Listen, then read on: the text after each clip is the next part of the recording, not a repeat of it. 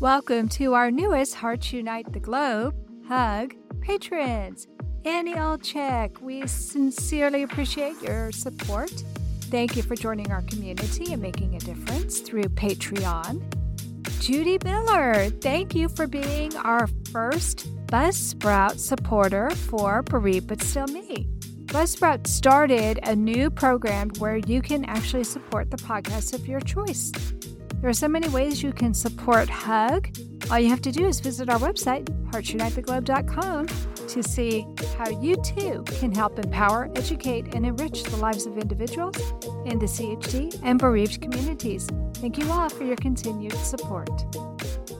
You know, and the thing that really makes it super special is they have just kept reappearing time and time again in my life and really kind of at turning points in my life, which really just took me back to that childhood prayer and was just a reminder that God loves me and He has a purpose for the things that I've endured in life.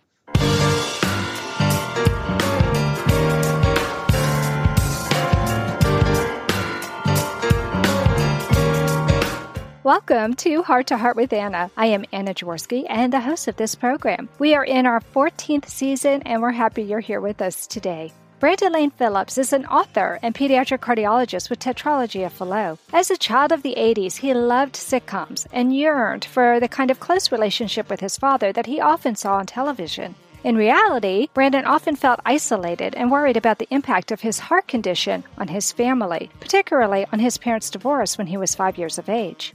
At the age of 11, fate intervened when the Starlight Foundation granted Brandon his wish to meet child actor Jeremy Miller from his favorite television program, Growing Pains. Their meeting had a profound effect on Brandon and gave him the strength to persevere in life. Brandon also greatly admired his pediatric cardiologist and achieved his medical degree despite having a learning disability and the need for additional surgery. Brandon credits his success to fate and faith and is here today to talk about how his experiences have enabled him to help others. Today's show features Heart Warrior, Brandon Lane Phillips, and our episode is entitled Interwoven Lives and Congenital Heart Defects. Welcome to Heart to Heart with Anna, Brandon. I am so happy to be here with you today. Well, I am so happy to meet you. I read your book and I just can't wait for us to get into the interview.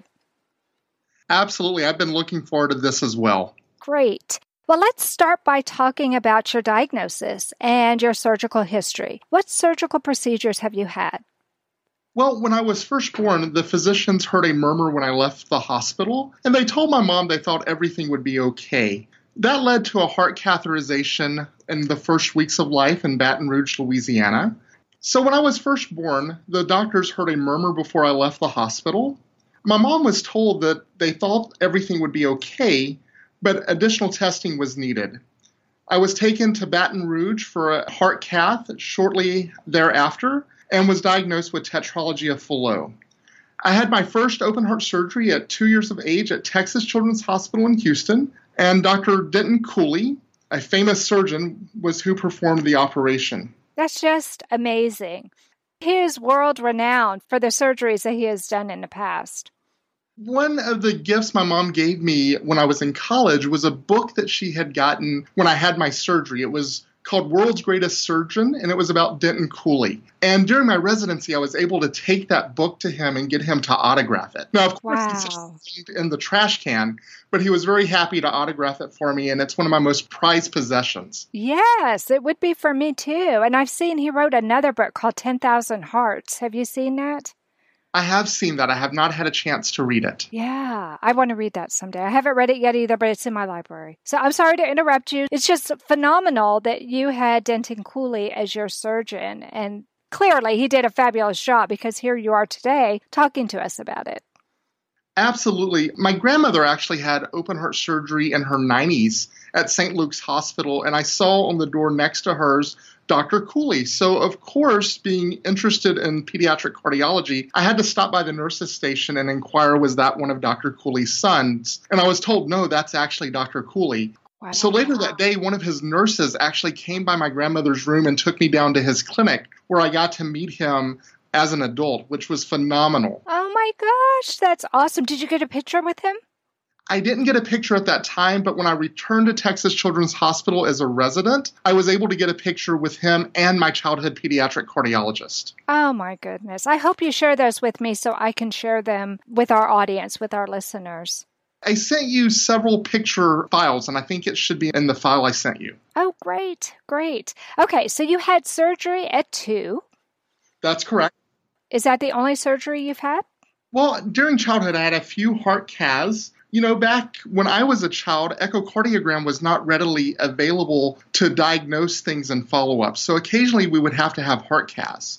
Mm-hmm. But I didn't have open heart surgery again until 2001. When I started medical school at Tulane, one of the physicians who had read my admissions essays noticed I had tetralogy of Fallot. He thought medical school may be a little bit stressful for me. Yeah. So he wanted me to meet the pediatric cardiologist at Tulane. Mm-hmm. I thought I was just going to meet him to maybe have coffee and discuss a future career in pediatric cardiology. Did I know that he was going to recommend having an echocardiogram there with him because he was curious if I had a pulmonary valve or not? Oh, wow. And from that, he made the recommendation that I needed to leave medical school and go have open heart surgery at Mayo Clinic to replace my pulmonary valve. Unbelievable. I had just seen my doctor in Houston mm-hmm. who had told me to go to New Orleans, go to medical school, and have fun. Oh, no. so now you have two different opinions. What did you decide to do? So I called my doctor in Houston to say, hey, this just happened on my second day of medical school. And I received a phone call back, but when he called back, he left a message. He just said, Hey, Brandon, this is Tom. I didn't know him as Tom. Oh, no. he was Dr. Vargo. He wasn't. Right. So right. it took me a few days to even return his phone call. Oh, my gosh. But when I talked to him, he gave me some of the best advice I ever had in medical school. He told me that medicine is gray and it's not black and white, and that two physicians could look at the same set of data and come to two completely different decisions on how to best manage a patient. Mm-hmm.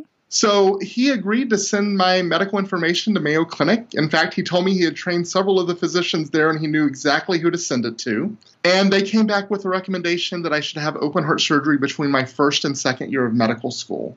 And that's what I did. I went to Mayo Clinic for my second open heart surgery. Interestingly, I did my pediatric residency at Texas Children's Hospital, where Dr. Vargo served as my academic advisor, and I did my pediatric cardiology fellowship with my physicians at Mayo Clinic. When I read about that in your book, I thought, how perfect is that? I mean, how exciting for those doctors to see one of their patients come back and join them as a professional. I just think that's a fabulous story. It was so much fun to be there with them. When I started at Mayo Clinic, we had normal case conferences, and I arrived early to the very first case conference because I wanted to make sure I could find the location. Mm-hmm. And when I was sitting there, the surgeon, Dr. Puga, who had done my surgery when I was a medical student, came and sat a few chairs away from me, and he kept looking at me all throughout the conference. Finally, at the conference, he asked me, "He's why do I feel like I know you?" and I just responded, "Dr. Puga, you've seen parts of me I've never seen." did he remember after you said that? He did. I had actually spent some time there as a visiting medical student my fourth year of medical school. Mm-hmm. And I didn't think that he remembered me until one day I was sitting there in the pediatric fellows area doing some computer work. And he came to the door and he said, Can you come with me? Dr. Puga had asked me to speak to this young lady and her family as a patient. He just wanted me to share my experience of going through the procedure with her and what she could expect. Wow. Texas Heart Institute were offering us a mechanical heart, and he said, No, Dad, I've had enough. Give it to someone who's worthy. My father promised me a golden dress to twirl in. He held my hand and asked me where I wanted to go. Whatever strife or conflict that we experienced in our long career together was always healed by humor. Heart to Heart with Michael. Please join us every Thursday at noon Eastern as we talk with people from around the world who have experienced those most difficult moments.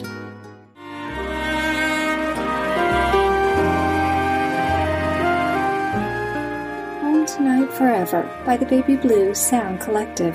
I think what I love so much about this CD is that some of the songs were inspired by the patients. Many listeners will understand many of the different songs and what they've been inspired by. Our new album will be available on iTunes, Amazon.com, Spotify. I love the fact that the proceeds from this CD are actually going to help those with congenital heart defects. Enjoy the music. Home tonight forever.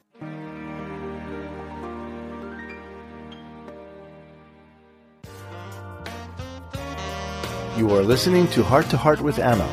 If you have a question or comment that you would like addressed on our show, please send an email to Anna Jaworski at anna at hearttoheartwithanna.com.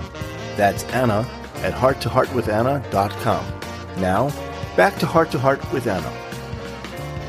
Brandon, before the break, we were talking about your heart defect and the surgical procedures you've had and how you went full circle. You went from being the patient to actually working with the doctors who operated on you and then even helping other patients who had the same heart defect that you did, which I just think is a beautiful story. But right now, I just want to focus on your cardiologist. Tell me about the relationship you had with your cardiologist and how that relationship has shaped your education and your professional life.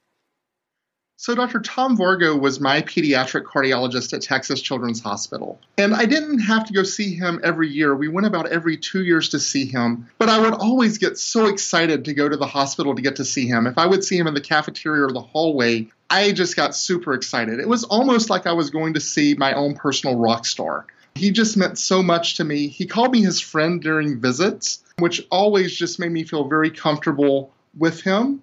From an early age, I knew that I wanted to be a physician like him and knew that I wanted to come back and work with him. And I even shared that with him at a very young age. When I was 11 years old, I had a heart cath and I asked him if I could stay awake during the procedure so he could actually start teaching me.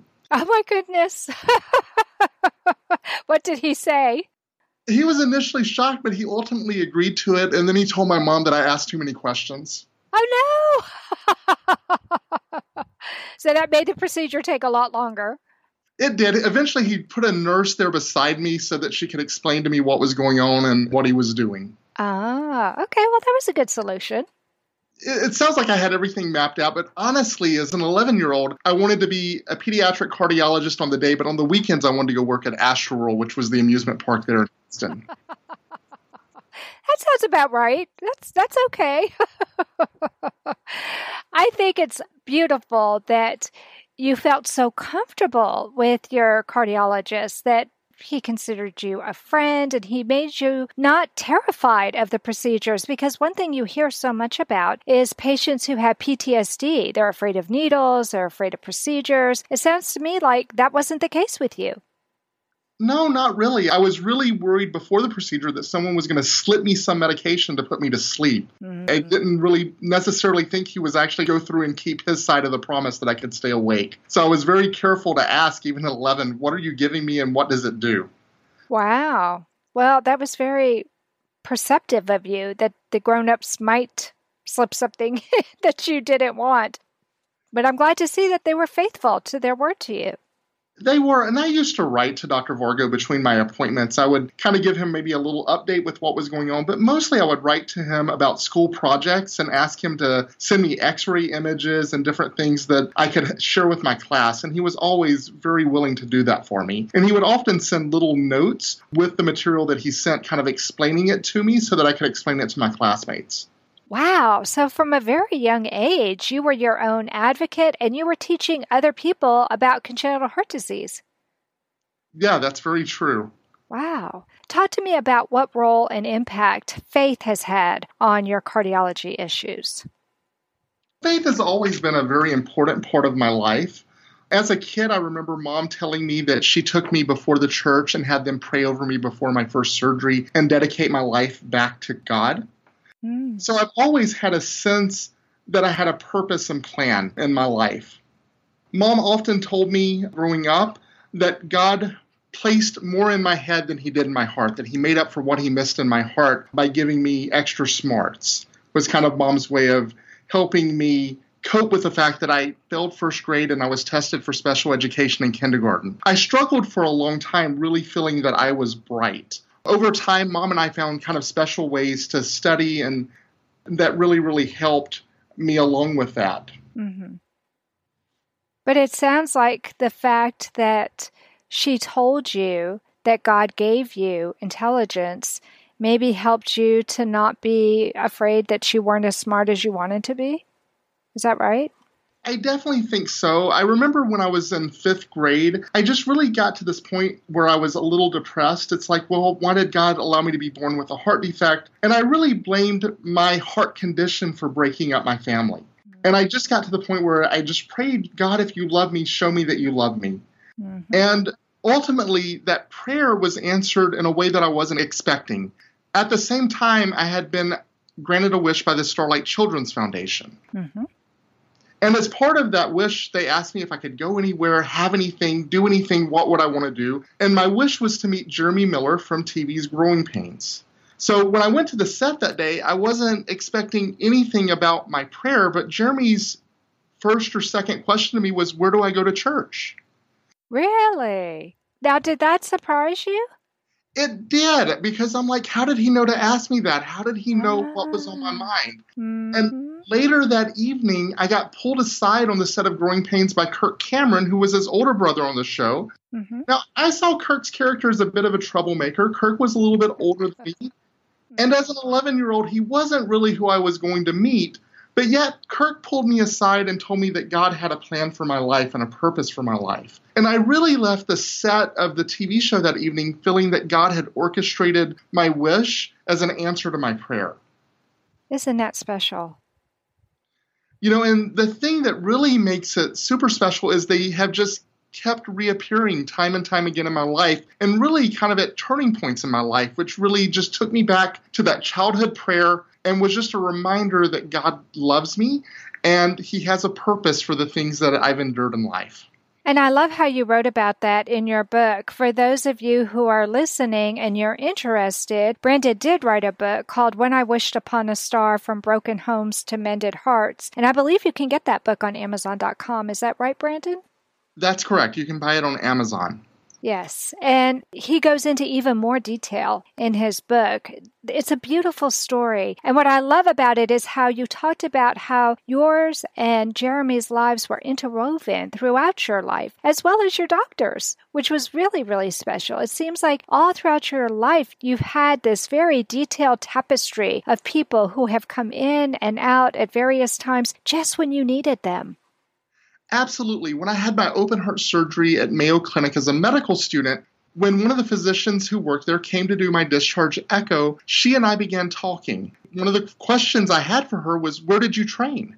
She trained at Texas Children's with my physician, Dr. Vargo. And before she left the room, I asked her to be my Mayo Clinic cardiologist, just because we had hit it off just from that connection. Mm-hmm.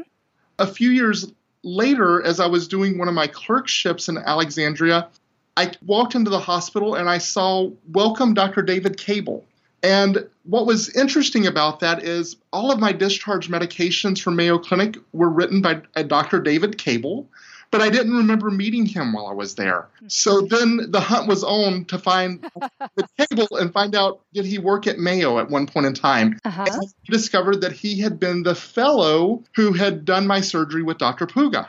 Wow. Isn't that amazing? Here I am in Alexandria, Louisiana, which is 45 minutes away from my hometown. And this guy had done surgery on me all the way in Minnesota, and our paths crossed. And in fact, my first experience in the operating room where I got to see an open heart surgery myself was with Dr. Cable there in Alexandria. Wow. That's just amazing, especially when you consider that as a child, you actually had challenges academically. Why don't you talk to us a little bit about some of the challenges that you faced academically?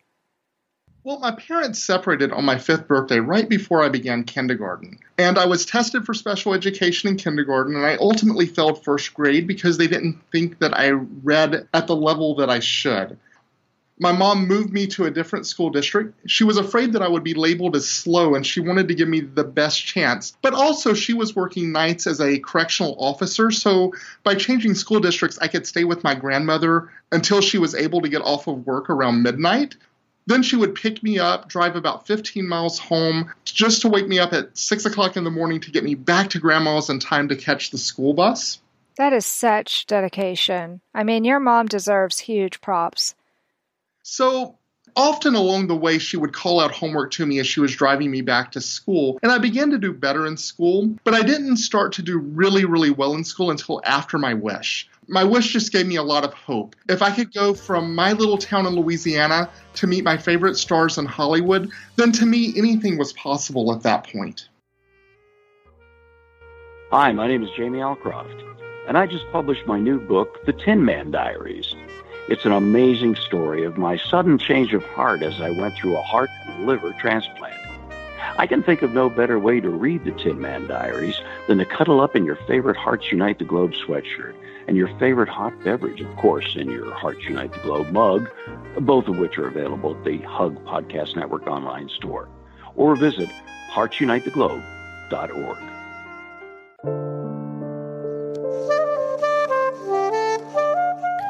Heart to Heart with Anna is a presentation of Hearts Unite the Globe and is part of the Hug Podcast Network.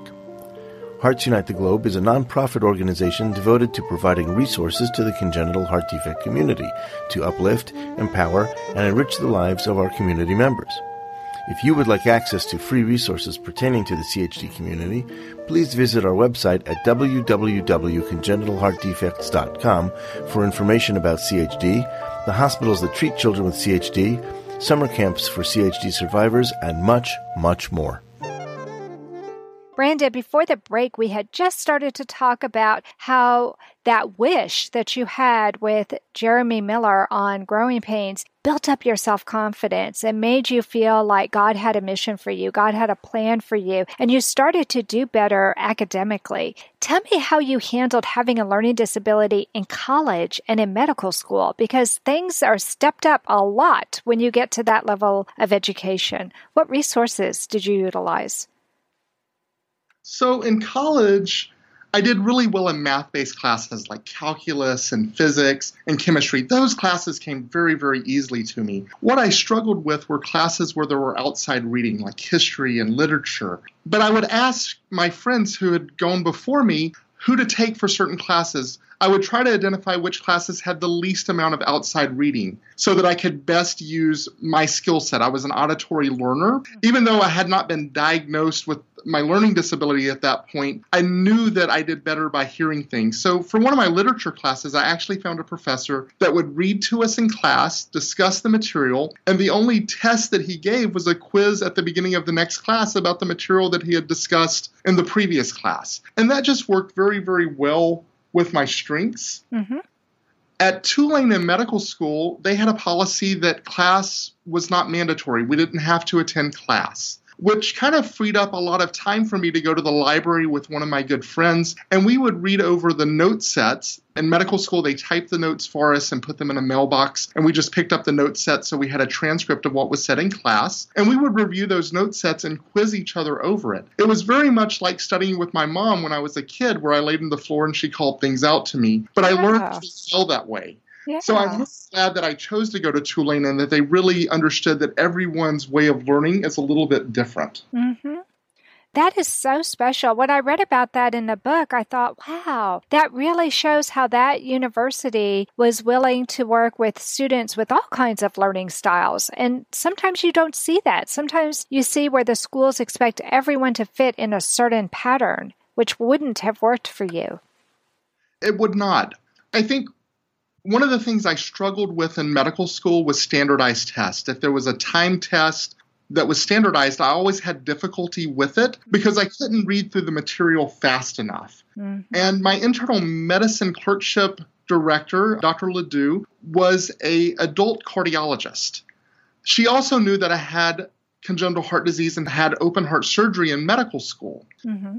In fact, during one of our courses, she asked me to come forward and demonstrate an abnormal electrocardiogram for my classmates so they could see an example of an abnormal electrocardiogram. Well, when I didn't perform as well as Dr. Ledoux thought I should on the standardized exam after the internal medicine clerkship, mm-hmm. she pulled me aside and started asking questions about my educational history. And from that, when I told her I had failed first grade and I had difficulty reading all alone, and that my standardized scores in reading were always much less than my math scores, she told me that a lot of patients with congenital heart disease also have learning disabilities. Mm-hmm. And she recommended strongly that I get tested. Of course, I was a little hesitant to do so. I was the medical student who had had open heart surgery in medical school. I also did not want to be the one who needed extra time on exams because they couldn't read well, too. Yeah. But Dr. Ledoux offered to pay for the testing herself, and she was very insistent that I have it done, stating that one day I may need the extra time on test and it was just worthwhile doing. Mm-hmm. And they ultimately diagnosed me with a reading learning disability in my third year of medical school. Isn't that just amazing that nobody picked up on that before then? I think I put so much effort and energy into school that I had found ways to compensate for that disability, even though in my heart I knew something wasn't right. Like I knew it took me longer to do homework than my classmates in the gifted program. In fact, many of them used to tease me about taking all of my books home with me. I knew that the effort that I put in was not proportional to what they did, yeah. but I didn't understand why. Mm, interesting. And your mom wasn't willing for you to be labeled. So it's not like you had that at the beginning of your life where you kind of anticipated it. No, not at all. And, you know, really in my math based classes, I did really well. In several of my college calculus classes and even college physics, I had a 100 average in the class. So I did wow. really well at some subjects. And then at other subjects, I just had to work a lot harder to get the A that I wanted. Yeah. Well, what advice would you give to families who have children or even young adults who are facing some of these challenges once they get older and they get into classes that are much more complex? Well, I think first of all, it's important to realize that congenital heart disease and learning disabilities do go hand in hand, and that if you do have a congenital heart disease, you may also have a learning disability. So I would encourage these families to not be reluctant to have their children tested, because if they can have help or special accommodations for exams, I don't think there's any shame in that. Mm-hmm. It took me a long time to get to that point. It actually took me filling my pediatric cardiology boards the first time that I took the exam to come to that realization that needing extra time on a test doesn't mean that I'm not as smart as everyone else. I just need extra time to show people that I'm competent and I possess the knowledge to answer the questions correctly. Exactly. Just because you needed a little bit of extra time on a test did not mean that you weren't going to be a great doctor. It took me a long time to realize that. I was really afraid of how my medical school classmates would perceive me needing extra time on a test. I really let my pride get in the way of utilizing what I needed to really excel. Yeah. I think that's very common, though, don't you? There's a certain expectation when you're a man that you've got it all together. You know, my mom didn't want me to be labeled with any type of learning disability, so she was very reluctant. Even in medical school, she wasn't willing to accept that I had a problem. I had done well in college, I had done well in high school, so it really was a little bit confusing at first. How could I have a learning disability and do so well? Wow. So your mom didn't really think that you needed that extra time. She didn't until she saw the difference between my scores on the boards the first time I took them and when I took them with the accommodations. It was actually the first time throughout medical school on a standardized exam that I beat the average. I actually scored near the top quartile. Wow. So that was significant. It was a significant difference just to have a little extra time on the test. Okay. I like it that you have said this because I think some people feel that if they need accommodations, that means there's something wrong with them. And I don't think it means that at all. Of course, my faithful listeners all know that I was a special education teacher. So I have a different perspective on accommodations. And I know from having worked with kids like you who had learning disabilities that that didn't mean that they weren't able. They're just differently able. And you can't make one test that is going to test every single person to their strengths. And by just giving some people a little bit of extra time or perhaps being able to sit someplace where it's quieter and there are less distractions that plays to that person's strength. And so I don't think there's any shame in being given some accommodations to just let each person perform to the best of their ability. Right. And when I was in medical school, Dr. Ledoux told me, she goes, Brandon, you're going to be an excellent pediatric cardiologist one day, but we don't want one test to derail everything that you've done throughout your education. That was brilliant. That was really, really great advice for her to give to you. So, did that make it more palatable for you to go ahead and accept the accommodations? It made it more palatable to take the testing, but throughout medical school, I still didn't use the accommodations. I didn't ask to use the accommodations until I filled the pediatric cardiology boards. And at that point, it's like it's really being silly not to use it if I need it. And I could go back and see on my ACT scores the first time I took them, I scored in the lowest quartile for reading. I worked really hard at it and ultimately did well on the ACT, but it took a lot of effort on my part to do so. But it was really interesting to me to see the difference in my scores with the accommodation and without the accommodation. So let me ask you now, you're the pediatric cardiologist. Do you have patients that you see who you think, wow, I bet this child would do better if he had or she had some accommodations? I do, and I encourage my families to have their children tested. And I think sharing that I had failed first grade and that I ultimately needed accommodations, I think it makes it a little bit more palatable for my patients' families. I love it that you're willing to share that with them because that must make it so much more I don't know, heartwarming to them that their doctor also went through this. I mean, I'm sure they take your advice so much more seriously because you really know where they're coming from. Absolutely. And I think one of the things I try to do if I know a kid has failed a grade, I usually share with them that I failed first grade because it lets them know that they can still achieve their dreams. Mm-hmm. So I try to encourage them to just continue to do their best in school and chase their dreams. Oh, I just love that. Thank you so much for coming on the program today and talking to us about how important it is to savor the people in our lives and to savor those relationships that we forge with people throughout our lives. Thank you for having me. It's been great being here with you today. I've really enjoyed this. Oh, I have too. This has been so much fun. Friends, if you've enjoyed this episode of Heart to Heart with Anna as much as I have, please consider becoming a patron of our program. For the cost of a pizza, you could be a patron for an entire year. We have all kinds of benefits for those of you who would like to support the program. Just head on over to Patreon. That's P-A-T-R-E-O-N dot com slash heart to heart, and you'll be able to learn more about how you can be part of our team. That concludes this episode of Heart to Heart with Anna. Thanks for listening today, my friends, and remember, you are not alone. Thank you again for joining us this week. We hope you have been inspired and empowered to become an advocate for the congenital heart defect community. Heart to Heart with Anna, with your host Anna Jaworski, can be heard every Tuesday at 12 noon Eastern Time.